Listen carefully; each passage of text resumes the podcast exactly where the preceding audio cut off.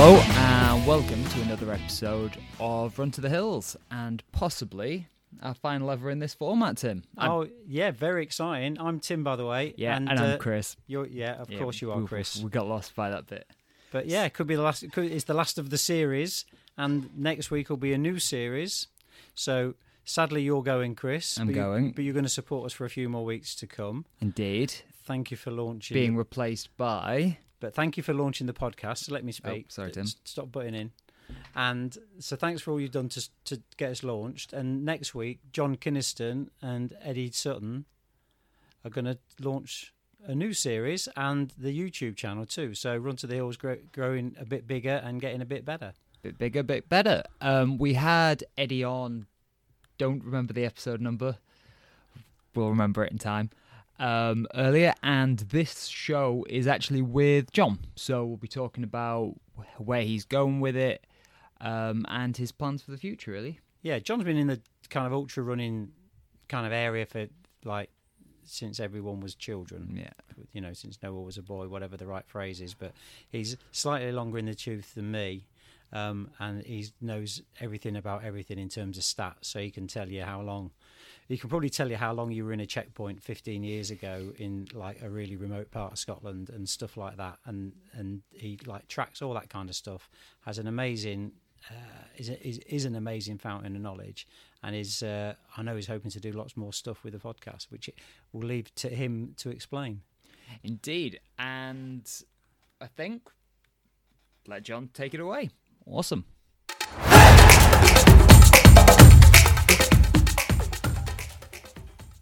Hi, I'm John Kynaston, and I've been running ultras since 2007. Brilliant, and I believe in that time, are you well, well into double figures. Are you over the half century? I am. Yep, I've uh, I've done 51 ultras so far. I, I have a long term goal to try and do 100 ultras by the time I'm 70. So I'm 61 now, so I've got another 49 to do in the next uh, nine years. Have you had to think about which one you want to be your big finale? I haven't actually, but I would imagine I would love to finish with the West Highland Way. Um, that yeah. was, not my first one actually. The, the Highland Fling was the first one, but the West Highland Way was the reason I really got into ultras. So I think it would have a nice symmetry if I finished on that one.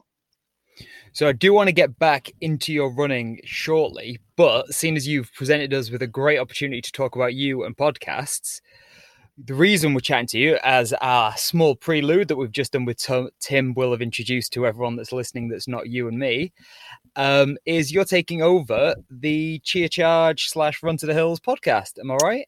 I am, yes, and I feel very privileged. And I just want to say thank you, Chris, for all the work you've done in the last 20 episodes to get it up and running. Um, but it's been quite an interesting journey because I've I've been doing a podcast with the West Highland Way since 2007. Um, no, sorry, 2012, and we're up to 178 episodes. And I have been wanting to develop my YouTube channel, and I was thinking, particularly during the lockdown, and so I was planning on doing something on more on YouTube. And then Chris, uh, Tim got in touch and said that you were you were moving on, and would I be interested in uh, hosting the Run to the Hills? And it was just a perfect fit, really. So it means that I can develop that one and also start a YouTube channel, and the two can um, can go hand in hand. Amazing, and you're going to be doing that alongside one of our former guests and soon to be host, co-host, co-host, co-host is the word I was looking for. Mm. Edwina Sutton, that right? That's right. Yeah. And again, I've not met Edwina before, and um, but we've had a few chats so far, and I think we're going to get on really well. We're meeting this Friday, and we're going to be able to do a, a proper uh, interview together, which will go out in a couple of weeks' time. Um, so, yeah, I'm really looking forward to co-hosting with Edwina. She's got loads of experience, both as a runner and also as a coach. So I think I think between us, hopefully, we'll have a lot to offer the ultra running community. Absolutely, and I think as you were mentioning as well, it's going to be a lot more. We've stuck with this. I'm very shy of my face, bless me. So we've always done this as quite a audio formatted thing. You're taking it. It's very visual. It's up, isn't it? There's an example of the first show out there. Well, there is. I've, I've, uh, it's it's on now, and basically I've done trailers. So I've got a trailer for the weekly episode, a trailer for the live interviews, which the first one we're, we're planned to have Donnie Campbell, who at the moment is a Scottish runner, and he's at the moment just started out on trying to do all the Munros in one go. And um, so you run, cycle, kayak between them all. So he's into day three or four now, going really well. So I've lined up an interview with him to see how that went as a live interview in September. So yeah, if people go on the website now, on the YouTube channel, Run to the Hills, they'll be able to see examples of what we're going to be doing.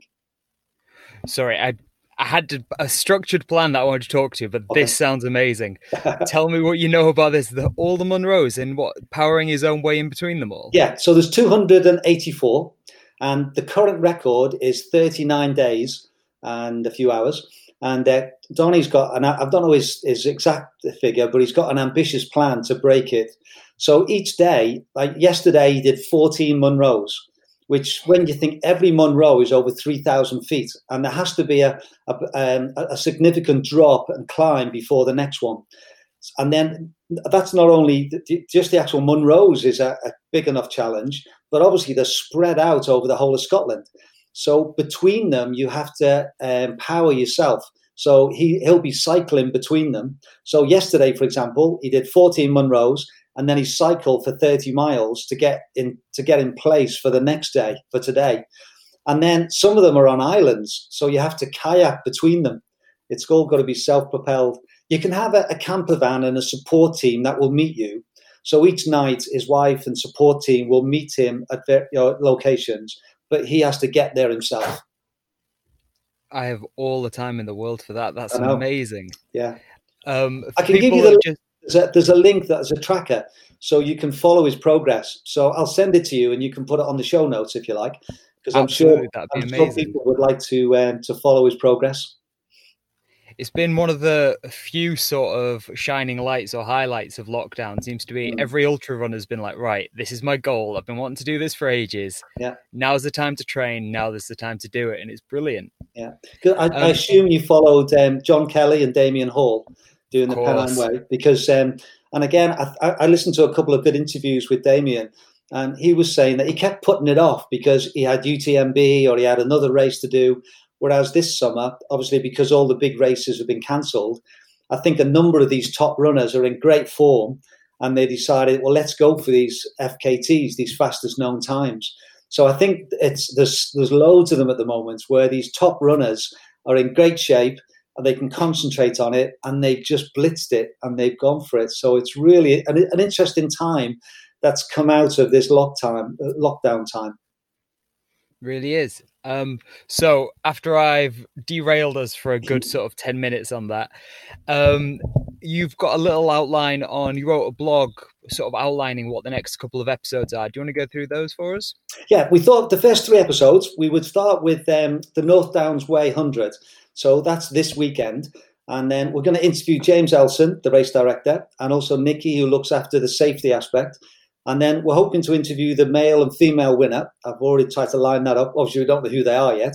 Um, I was going to say, is this race fixing going on here. John? Is this what's yeah. happening? but James said he would pass on our details. And then Edwina coaches, and she's got three athletes who are doing the race. So we're going to interview them on their thoughts. And hopefully that first episode will give it a bit of a taste of what it's going to be like um, doing the doing the YouTube and the podcast. So I think it'll be an interesting one because a lot of us are, are wanting to know what, what's it like now uh, as the races start again after lockdown and with this COVID nineteen. And uh, so what it's going to be like, and hopefully we'll be able to give listeners a sense of how this has worked. And then the following, the next episode, we thought Edwin and myself we're going to say meet this Friday, and we're going to interview each other. So the second second episode will be a bit more of getting to know each other and getting to know the new hosts. And then the next episode uh, will be all about the, the Hardmoors 110 160, which is happening on the 22nd, 23rd of, of August. Um, and again, I'm going to go down for the weekend. I'm going to do some live interviews before and after the race and take some video clips of people running. So hopefully that will give a sense as well of um, the things that we're hoping to do as we go forward. Brilliant. John, that all sounds amazing. What I'm going to get us onto now is something you may or may not be prepared for of our quick fire question round for you, John. Well, I must so, admit, I have been listening to your podcast and they've been great, and I was half expecting it to come. So you'll be more familiar with our format now of I may waffle midway through this, but you can answer at your own leisurely pace, and I'll try and stick to some form of a semblance of speed.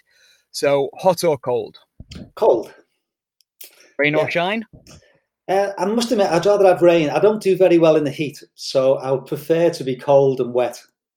Still can't get my head around that. Still can't get my head around it at all. Uh, trail or road? Oh, trail without doubt. I think I, I was a road runner up until 2006. I always did, always enjoyed walking on the hills, but once I discovered ultras and the West Highland Way, I've not looked back, and I much prefer to be on the trail now.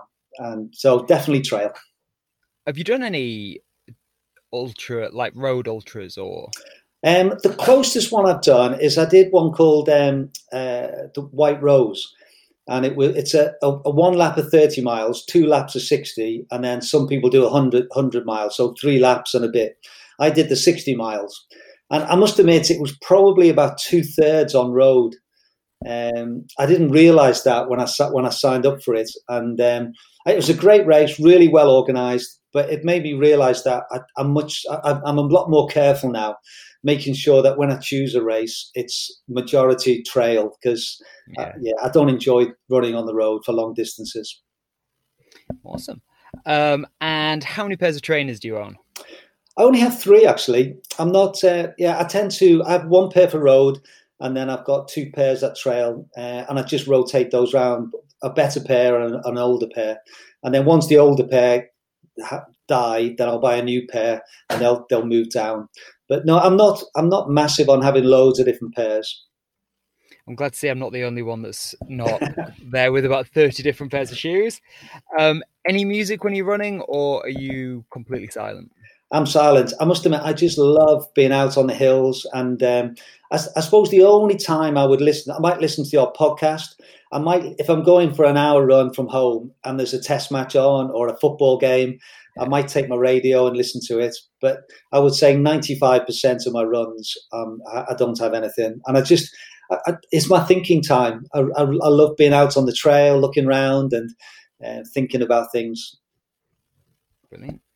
Um, what's the longest you've gone without washing your running kit and still wearing it? Um, the longest race I've done is about three and a half days, the Northern Traverse. Um, but you could change kits as, as you went. So I probably I probably did change my kit. But I, I, remember one recce weekend when I did the Northern Traverse. I did um, I did a two day recce from St Bees to to Shap, and uh, the second day particularly it was really muddy. It was in um, February time, and I was absolutely caked in mud and really smelly and, and filthy.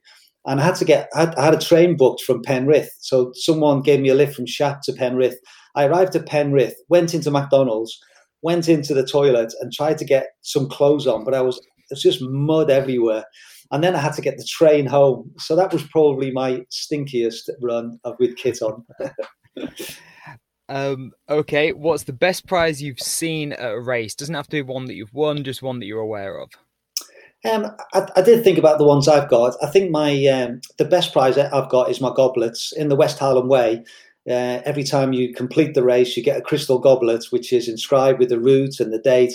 And they have got pride of place. I've got six of them now, and they've got pride of place in our living room. Uh, so that would be. And then another interesting one was the Dunoon Ultra, which is a 35 mile race on on the island uh, across from in Scotland, west Scotland, and it finishes on a pier. And they've made uh, little medals or plaques out of the old pier out of the wood. So I, I, think they're they're really they're really special. I've got one, and my wife's got two of them, and um, so they're they're quite a, a, unique memento of that race because they were made from the old pier where we finished the race. That's brilliant. I like that. I really like that. Mm. Okay, last two for you. What's the strangest thing you've seen on a run? Strangest thing. I, I have thought about this when I've listened to your guests and different people have, have said things. Uh, and I, I, must confess, nothing really has, has struck me. But I, the thing I, suppose I love the most is when you run through the night. And um, I remember doing the Hardmoors 110 uh, the second time I did it. And I came up to Robin Hood's Bay, and the sun was coming up. It was about three, half three, four in the morning. And there was a beautiful, beautiful sunrise. And you're just on your own, you've run through the night and you've got this gorgeous orange sun arising from the sea. Uh, and I think that was probably the, the, one of the most special things I find is when when you run through the night and you come into a new morning. Uh, that's pretty special. Have to have to agree with that. um, okay, last question for you. Although I wish we'd ended on the last beautiful one because I, I liked that a lot. yeah. Is what's the sketchiest place you've been for a run, John? Yeah, again, it's sad to say actually. I, I run with Kilbarchan on a Monday night. We do a, a fartlek session, and uh, we run on the the old um, um, railway line on the on, on the canal. Uh, sorry, the railway line. There's a, now a footpath, and we go through a place called Bridge of Weir. And sa- sadly, there was a group of youths one night. It was it was when the snow was on, and there was snow down, and they were throwing snowballs at us. Uh, but sadly, they put some stones inside some of the snowballs and a couple of us got hit. I suppose so. That was the sort of the worst, one of my worst experiences of running, which is a shame because most times in Scotland it's brilliant, and we have a great time and everyone's really friendly. But there's always a few, isn't it, that spoil it. A rock to the face will ruin even the best of runs. I know. That's I awful. Know. Yeah.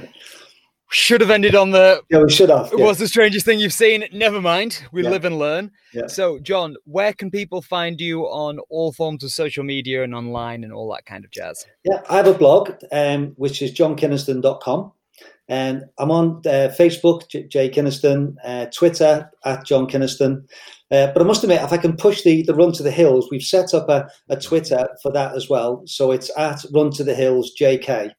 Um, so if people want to contact Run to the Hills, then if they can use that, that'd be brilliant.